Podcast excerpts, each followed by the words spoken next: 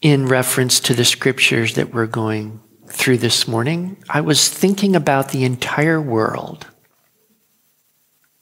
in darkness.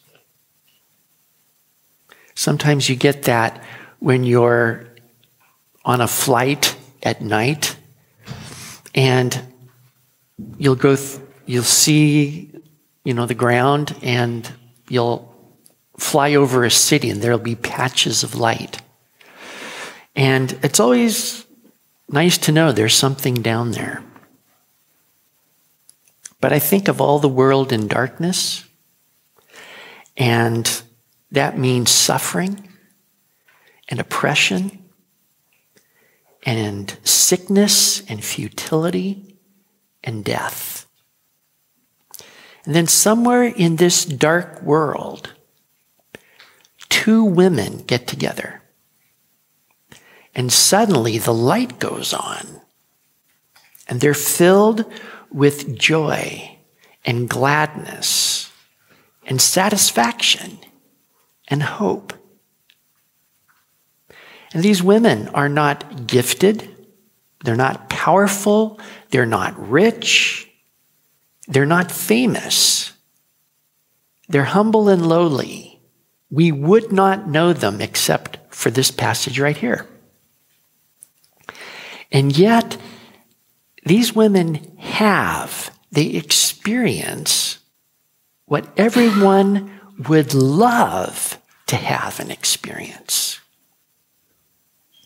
because God is directly touching their lives. You know, this is really simple, but it is profound that joy and satisfaction and life come from knowing God and being exalted by Him. That's what we're looking at this morning in Luke chapter 1, and I'm reading from verse 39. It says, Now Mary arose in those days and went into the hill country with haste to a city of Judah and entered the house of Zacharias and greeted Elizabeth. By way of recap, the angel has just told Mary that God's Spirit would overshadow her, and by his power, she would conceive a baby in her womb. And this child will be the Messiah promised by God. And Mary says, Okay, here I am. Behold, the bondslave of the Lord. Be it done to me according to your word. Now what? In her mind, she thinks, I have to get up to Elizabeth right now. Because she's the only person who can relate to Mary in her predicament. Now, I know that word is not in our text, predicament. But she is in a very difficult situation, puzzling, embarrassing situation, difficult, perplexing. She's in a mess. Because who can she talk to right now? Who in the world is going to believe her? Hi, I am pregnant with the Messiah. I'm not married. It's momentous news, but if she talks to anybody, nobody's going to believe her. They'll think she's crazy or she's trying to cover up her sin. Joseph doesn't know anything. She's engaged to him. When he finds out, he's going to say, I don't have any choice. I'm going to divorce her secretly because I don't want her to get killed for breaking our engagement. So, the only person that's going to be able to relate to Mary is Elizabeth. And the angel said that God was blessing her right now. She, Mary just heard her relative Elizabeth is six months pregnant. And she knows that Elizabeth can't have children. She's an elderly lady. She's done, right? But she just found out she's six months pregnant. This is also going to be kind of awkward, kind of weird. So they're kind of in the same boat right now. And I think Mary doesn't want to be around in Nazareth right now. So her mind is, I got to go to Elizabeth. Now, this hill country in Judah indicates an area south of Jerusalem. The main city there is Hebron. And Hebron traditionally was a city of priests. Zacharias is a priest, Elizabeth is married to him. Now, it's about 60 miles from Nazareth that this single woman is going to travel now. No phone, so she can't say, Hey, Elizabeth, is it okay if I kind of drop in on you for a while? She can't even let her know that she's coming. And I wonder, has she ever been to her Elizabeth's place? 60 miles out there? Maybe her folks brought her there when she was a kid or something, and now she's gone there by herself. Does she have to ask the way? Again, no sat nav. So she's just, I got to go there. And she gets going. And then she's going to just pop in and say, Hi. Mind if I stay here for a while? So, what's going to happen? Well, nobody is prepared for what happens next.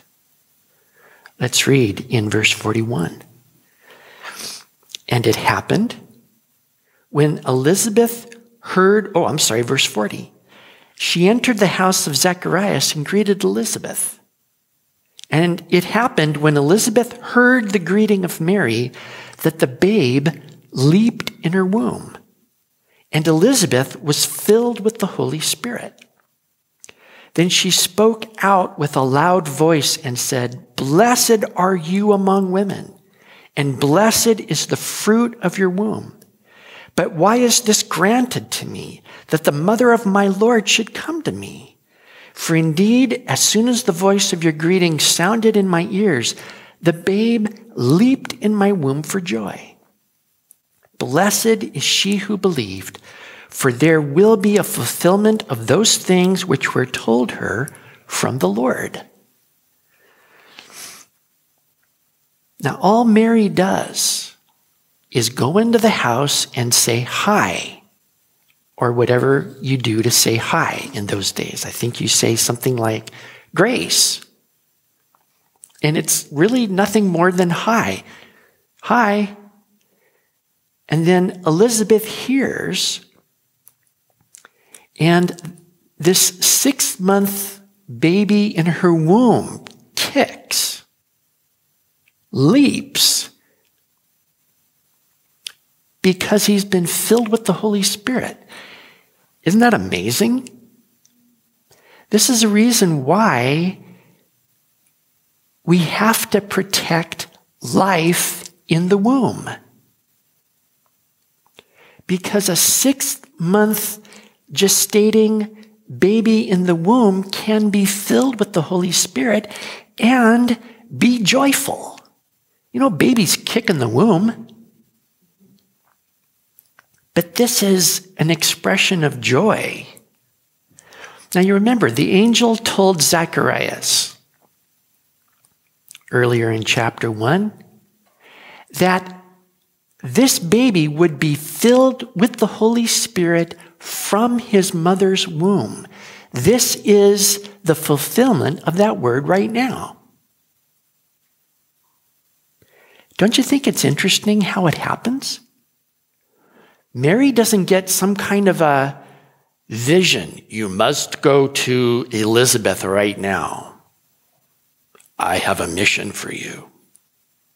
Yes, Lord. It's just, I gotta go. And God gets her there so that John can be filled with the Spirit right now. I just think it's interesting how God works, and we're most of the time unaware of how God is leading us and directing us. But you know, He's sovereign, He's in control of our lives. Now, you know, John was filled first with the Holy Spirit, but then Elizabeth is filled with the Holy Spirit. You know, this, this experience is what God says he would do in the last days. This is what the Apostle Peter talks about in Acts chapter 2, where the disciples have been praying in an upper room and ru- the sound of a rushing wind, tongues of fire over each of them. They're filled with the Holy Spirit. They go out on the street worshiping God, praising Him for His mighty deeds. And there's, there's Jews from every part of the world right there. It's the Feast of Pentecost. It's one of the great three feasts where Jews were required to gather in the place where God put his name, which is Jerusalem. And they're all going, What is this? We all understand them. That guy's talking in my language. And Peter gets up and says, This is what God said through the prophet Joel that in the last days I will pour out of my spirit on all flesh, young and old, men and women, and they will prophesy. Now, this idea of pouring, when you're pouring something, it's not drip, drip, drip. It is a flow, a stream, and that implies supply. It implies quantity. It implies continuous. Now, this is not the day of Pentecost here. Jesus hasn't been born yet. He's developing and all, but this is not the outpouring of the Holy Spirit. And yet, right at the very beginning, when God is beginning to fulfill his promises and set things in motion, here he is pouring out his Holy Spirit on these two women and a baby. And what it is, is that he is coming into contact with them. He is communicating himself to them. They are coming under his influence. Now, you know, one of the objections to the disciples being filled with the Holy Spirit and speaking other languages and being happy is that some smart Alex say, well, they're just filled with sweet wine. In other words, they're drunk. And Peter says, no, it's nine o'clock in the morning. It's too early for that. And then he goes on to explain this is what the prophet Joel talked about. It's coming under the influence, but not of an intoxicant.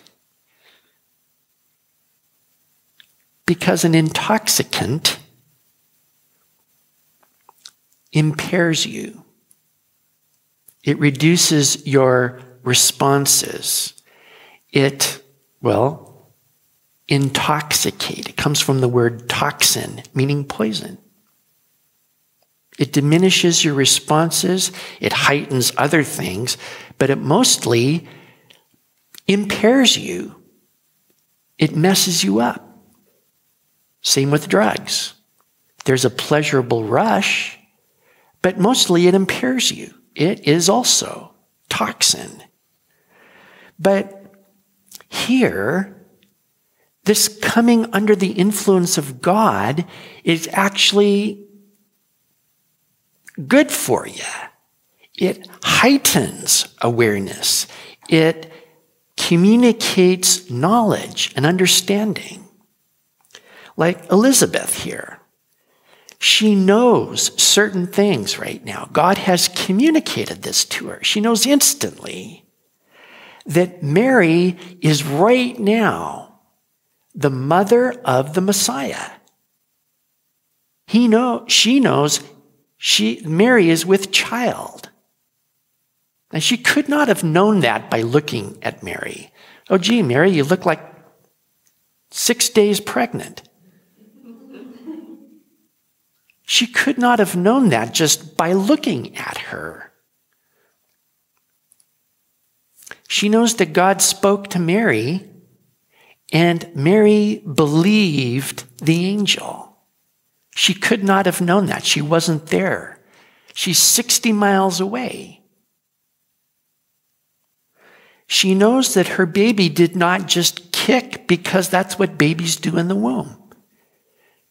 She knew that her baby leaped for joy.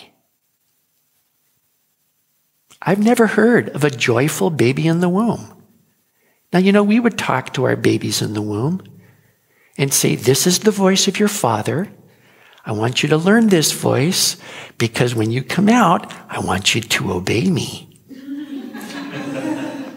when I tell you to go to bed, sweetheart, you're going to go to bed. Do you hear me? It didn't work. But we did it anyway, just for fun. Hey, baby, I love you. Or else. We would talk to them. And yet, she knows my baby leapt in the womb for joy. That's tremendous. Now, with this heightened knowledge, comes heightened understanding. Elizabeth is aware now that God is with them, that He's filling them with Himself, that here is the Messiah that kings and prophets longed to see and never saw. He's in my house right now. Of all the places in the world, the Messiah is in my house right now. And at the same time as this heightened knowledge and understanding, comes this overwhelming joy that lifts her up. You know, I was looking for synonyms about joy, and they just talk about how you can be elevated by joy transported. It's this idea of being lifted up, so glad you of transcend the existence. Now, that's why she cries out in a loud voice. You ever thought about that? You know, Mary comes in, she's right over there, no need to yell. Hi, Elizabeth. Ah! Now, you know, if Elizabeth were a football fan and she was into it and her team scored a goal, it would be natural for her to respond in a loud voice. Right? Carried away with strong, intense emotion. And I have sat next to a woman who cared deeply about football and saw her team score a goal and I thought my glasses were going to crack.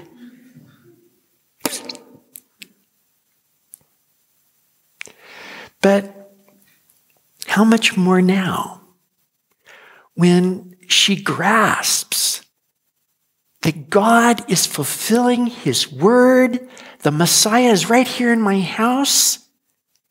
She says, You're blessed among women. Your child is blessed. My baby is jumping for joy. She says it in all capital letters.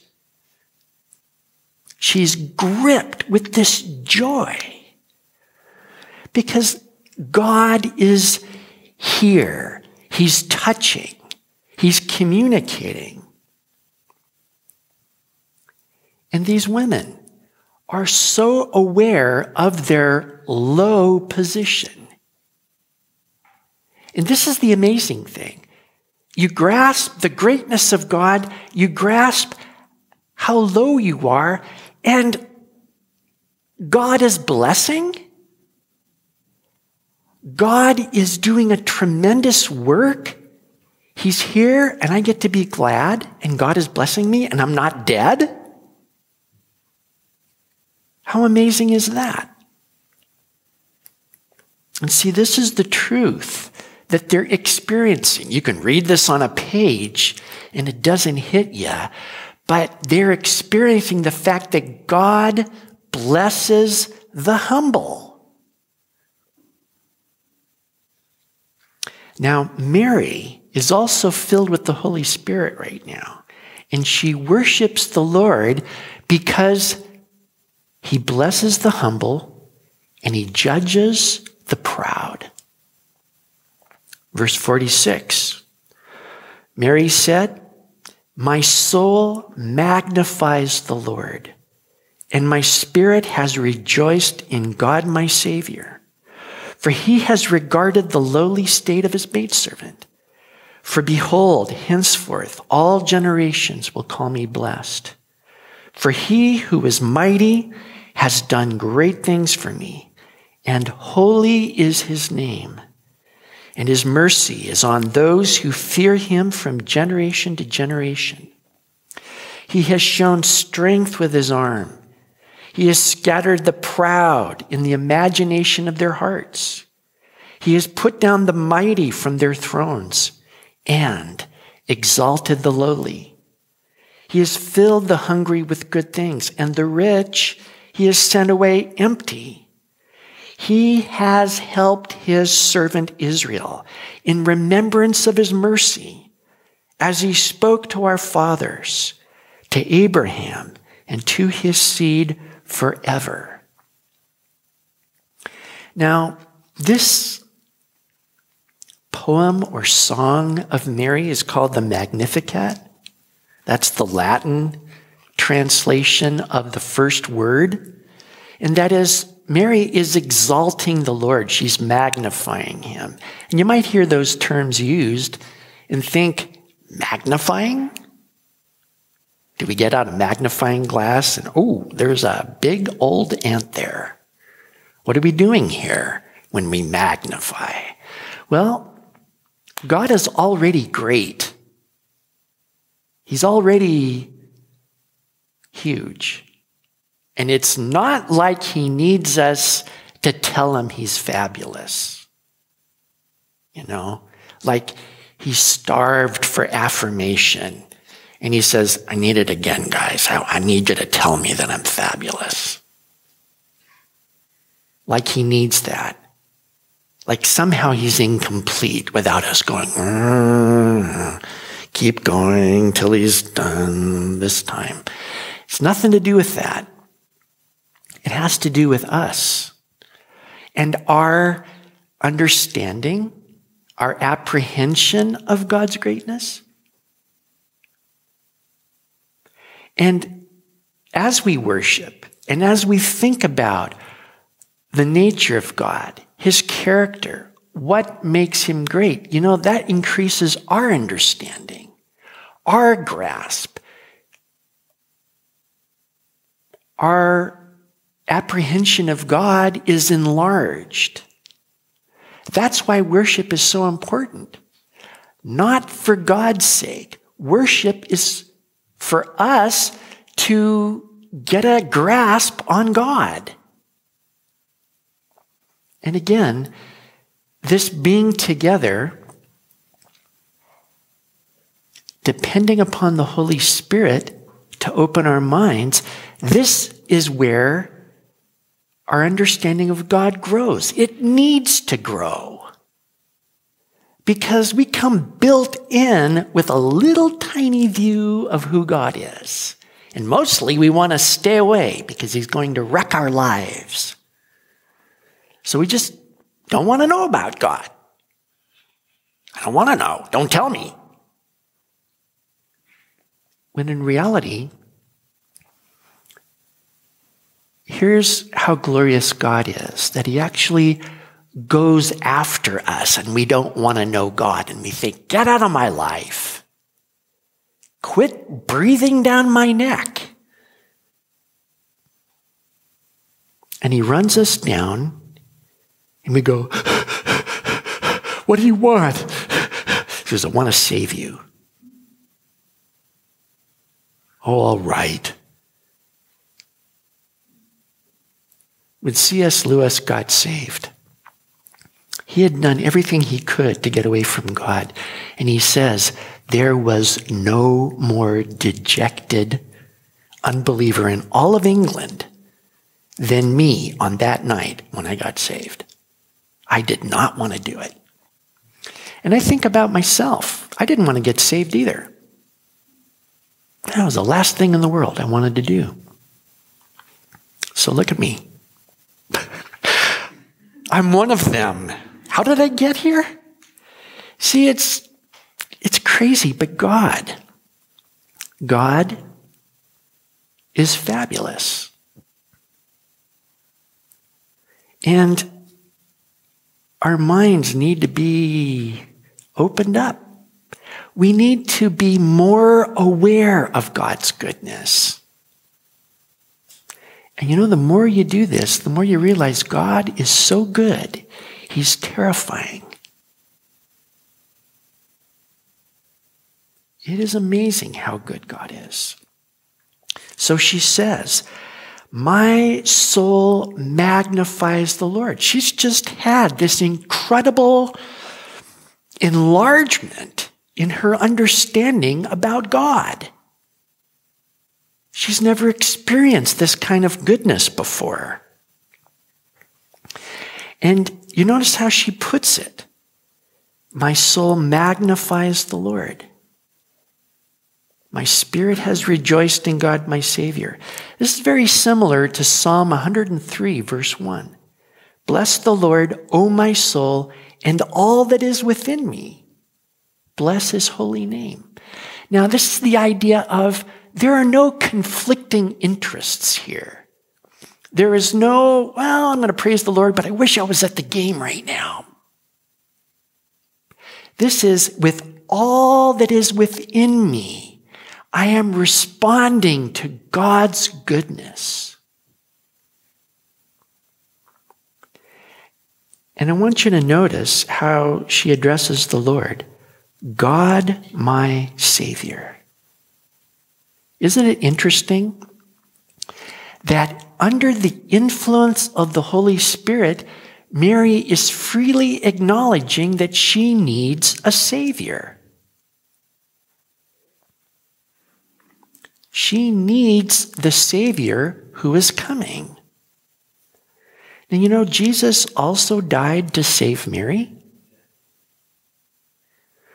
And she can't save anyone because she was born in the same way as you and I, and she knew she needed Jesus to save her. Now, you know, if you need saving, you also can't save anybody else. So she is blessed by God as someone who needs to be saved by God. And she says that under the influence of the Holy Spirit. Now, she is worshiping God because the Most High blesses those who do not deserve it. This is the amazing sort of understanding that she has here. And she's going back and forth between the lowly, the humble, and the proud. Now, how do you decide where you're at there? How do you decide if you're lowly or if you're proud?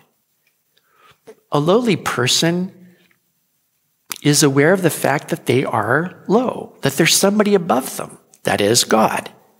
A proud person thinks, well, I'm superior. A proud person thinks and is convinced that they're better and higher than they really are. But the question is, how do you figure that out? What's your measuring rod? You know the old thing about Mary Poppins. She's got a, a, measuring tape that measures everybody, and everybody has their own. Here's Michael, he's a squirt. Here's Jane, she's that. Well, measure yourself, Mary Poppins. Okay. Mary Poppins, practically perfect in every way. Way to go. Is that your tape, Mary? Where's the evaluation? How do you know where you're at? See, a proud person measures by everybody else and himself and thinks, well, hey, I'm pretty good. There are a few people who are better than you, but most people are not. So where does that put you? Good. Pretty good. Are you perfect? Nah, nobody's perfect. So that kind of puts me in the, I'm in the ballpark. Everything's cool. Next. But what happens if you have an absolute standard? And the absolute standard is Jesus. And you should be everything that Jesus is. So measure yourself by Jesus. How do you measure up to him? How do you look in comparison to him? You remember that Jesus and his disciples were on a trip and they got done for the day, and he says, What were you guys talking about? While you were on the road there. And they all shut up because they had been talking about which one of them was the greatest. But now they're standing in front of Jesus. It's like, Oh, yeah, that is kind of dumb, isn't it? How do they measure up next to Jesus? Is Peter hot stuff now? Or John? Or any of those guys? How are you?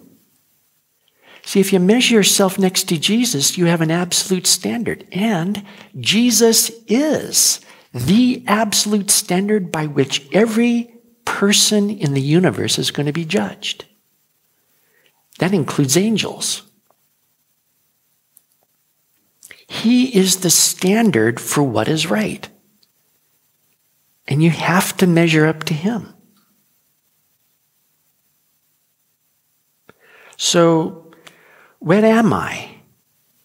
Next to Jesus, next to God. And you see people in the Bible who have encountered God. And Isaiah saw the Lord in Isaiah chapter 6. He's in the temple. He sees the Lord sitting on a throne. The angels are crying out, Holy, holy is the Lord God Almighty. The doorposts are shaking, filling up with smoke. Isaiah doesn't go, Hey, me and God, yeah. Isaiah goes, I am destroyed. Here he is in the presence of God and he says, Woe is me. I'm undone. I'm a man of unclean lips. I live among a people of unclean lips. But he's not the only one. Daniel encountered an angel of the Lord. And he says, When I saw him, my body retained no strength. My splendor was turned to dust and destruction in his presence. He just collapsed. That's what happens when you try to just be in God's presence. You're aware of everything that's wrong. But imagine being in the presence of God and He doesn't destroy you. But instead,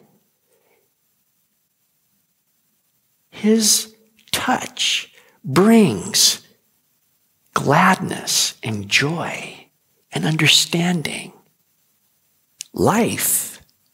See, this is what Mary is marveling at. He's regarded my lowly state, and I'm still alive. He who is mighty has done great things for me.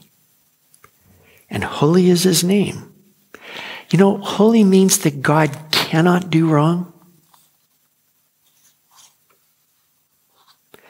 Everything that God is doing right now is holy.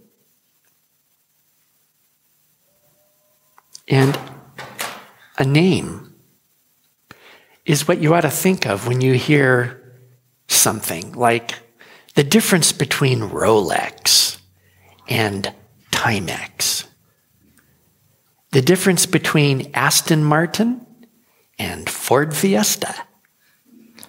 Does everybody get that? What should you understand when you hear the name of the Lord?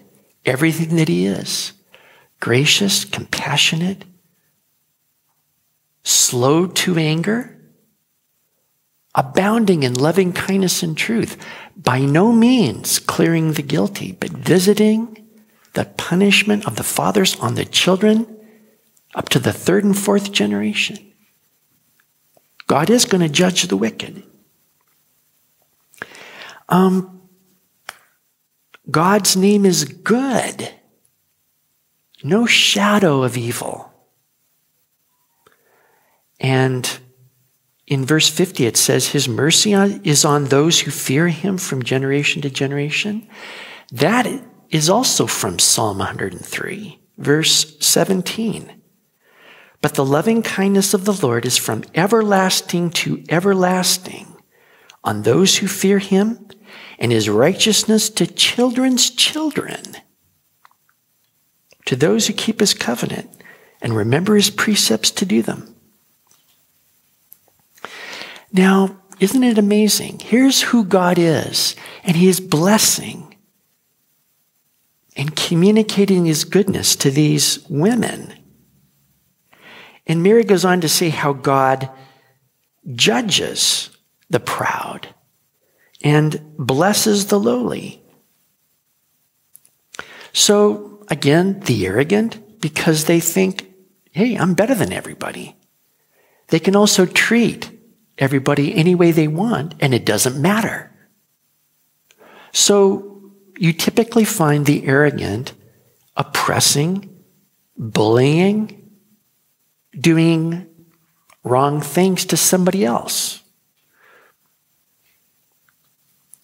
And, you know, if you lie or you cheat or you steal, it's okay because they don't matter and I matter. And so that's it. All wickedness comes from thinking you're better than you really are. And if you chase that one down, you'll find that it's true in every case. I did this because I'm better than anyone else. I can get away with this. And all sin is against God first. Did you know that? You cheat this person, but the first sin is against God because he said, don't do that. So God sees and God knows and God is justly angry at arrogance. So God judges them. He scatters the proud. And it's easy to do because Psalm 1 says that the ungodly are like chaff.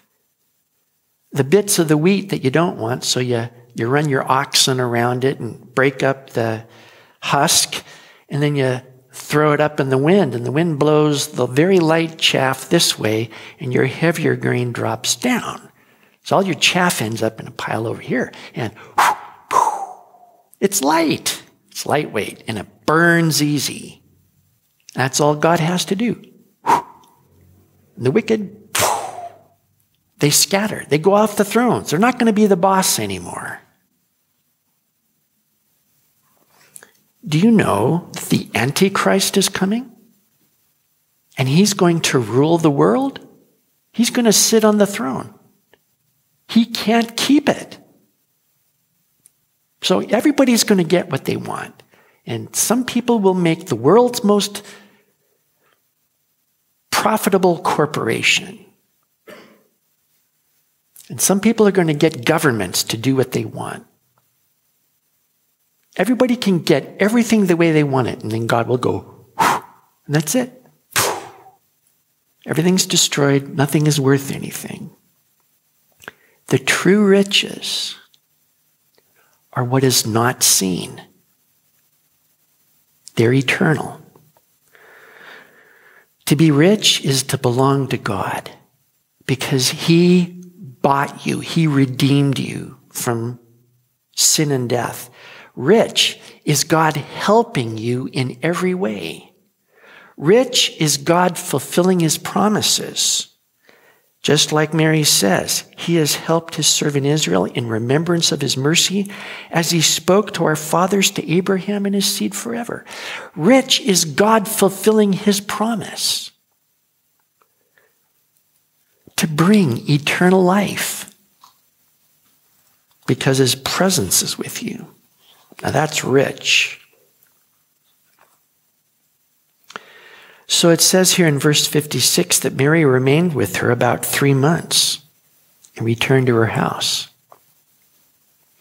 Now, you know, if Elizabeth was already six months pregnant and she stayed another three months, that's the full pregnancy. So Mary is the one who saw John get delivered, saw Zacharias able to speak again eight days later. And that's why we have this account, because Mary either wrote it all down or else she just told it to Luke when Luke sat down with her and said, Tell me about it. Tell me what happened. And she could, because she was there to see it all. So, from this, what do we get? Here are the true riches to know God and to be exalted by God. Those are the true riches. Now, here's the question Is that really true? And we have to ask that because people think this is the last place you would look to get your problems solved.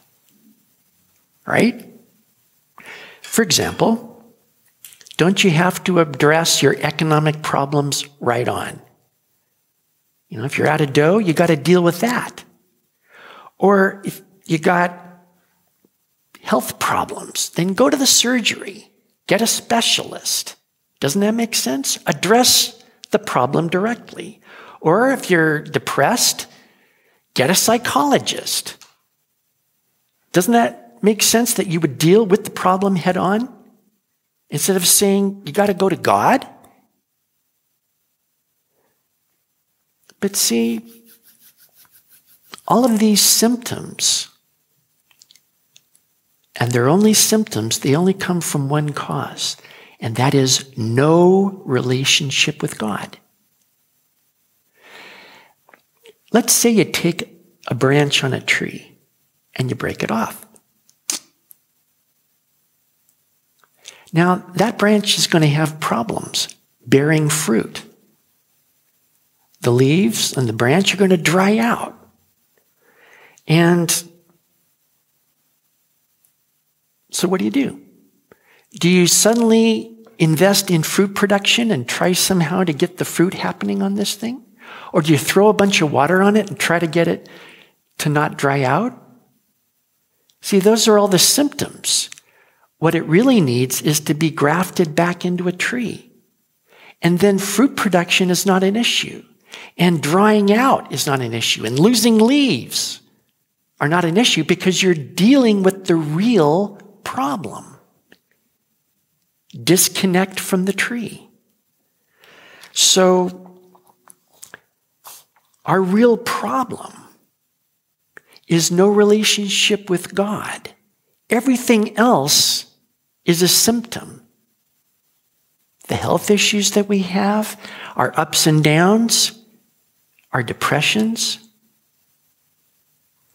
Now, you know, the only solution is to reestablish that relationship with God. And that's the point about Jesus is that Jesus came in order to take upon himself all of our sins. Everything that we've done because we're disconnected from God. Our failures, our shortcomings. And He has paid for them. He died for them, and then He rose from the dead. Receiving Jesus as your Savior reconnects you to God. And that is the starting point for dealing with all the other problems because they will be dealt with. And what he does is he makes you a temple to be indwelt by his spirit. And when you're indwelt by the Spirit of God, you can know God. You can understand Him. And God communicates his joy. So, this is the real issue here. And I know that we deal with all kind of stuff. I deal with stuff. I'm not perfect by any means. I make mistakes. And I'm not proud of that. But seriously, the main issue is to be connected with God and to be filled with His Spirit. And that's not an automatic thing. Being born again, you're born again of the Holy Spirit. He is resident within you, yes. But then there's this added being filled with the Holy Spirit. And this is something that we are to seek and depend upon. In Ephesians chapter 5, Paul says, Be being filled with the Spirit. And it is something that we can either seek and pursue or forget about and ignore. And so, what we want to be aware of is our dependence upon God and seek Him for that filling of the Spirit. Now, some people make out the filling of the Spirit as some kind of a magic bullet. And all of your problems are solved if you're filled with the Holy Spirit. And I don't think that is necessarily biblical. Because God also does certain things to humble us. But to hear some people say it, it's like, the angels are going to throw rose petals on your path forevermore because you're filled with the Holy Spirit. Solves everything job, income, family, health. Kaboom! Not necessarily so. But the value is that you are depending upon God and God does what he wills. Mary said, Behold the bondslave of the Lord. Here is the presence of the Lord to lift up the humble, to enable, to bless, and to even communicate joy, the joy of the Lord. So it's the starting place. It's the starting place. We begin in the Spirit. And we want to continue in the Spirit. So, we humble ourselves because God gives grace to the humble. And then we ask to be filled. It's really no more complicated than that. It's a matter of dependence. Jesus said, If you, being evil, know how to give good gifts to your children, how much more will your Father in heaven give the Holy Spirit to those who ask? So this morning, we want to depend upon the Holy Spirit. We want to ask Him, come into my life, fill me let me be under your influence. That's it. Shall we pray?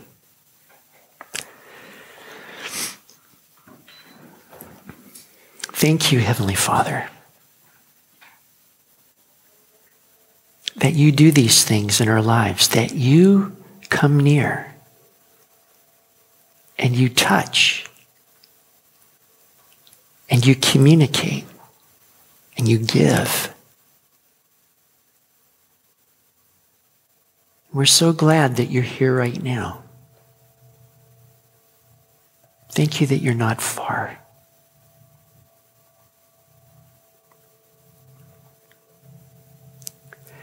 And we want to receive from you because we understand. We're aware of your greatness. We're aware of our lowliness. We know we don't measure up to you.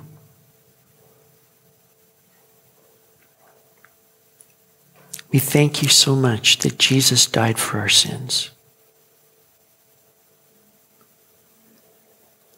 That he has wiped them away like a cloud. That there is no condemnation for those who are in Christ Jesus. No condemnation.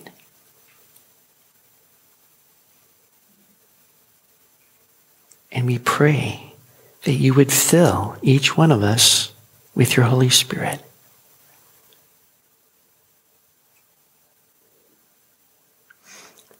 That our soul might rejoice in God, my Savior. Bless the Lord, O my soul, and all that is within me. Bless his holy name.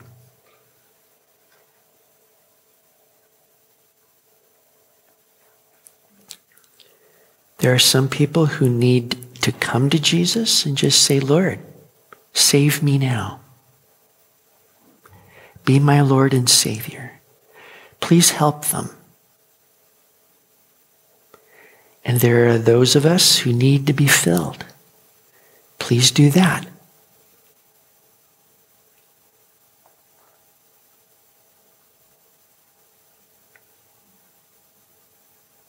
We commit ourselves to you and we thank you in Jesus' name. Amen.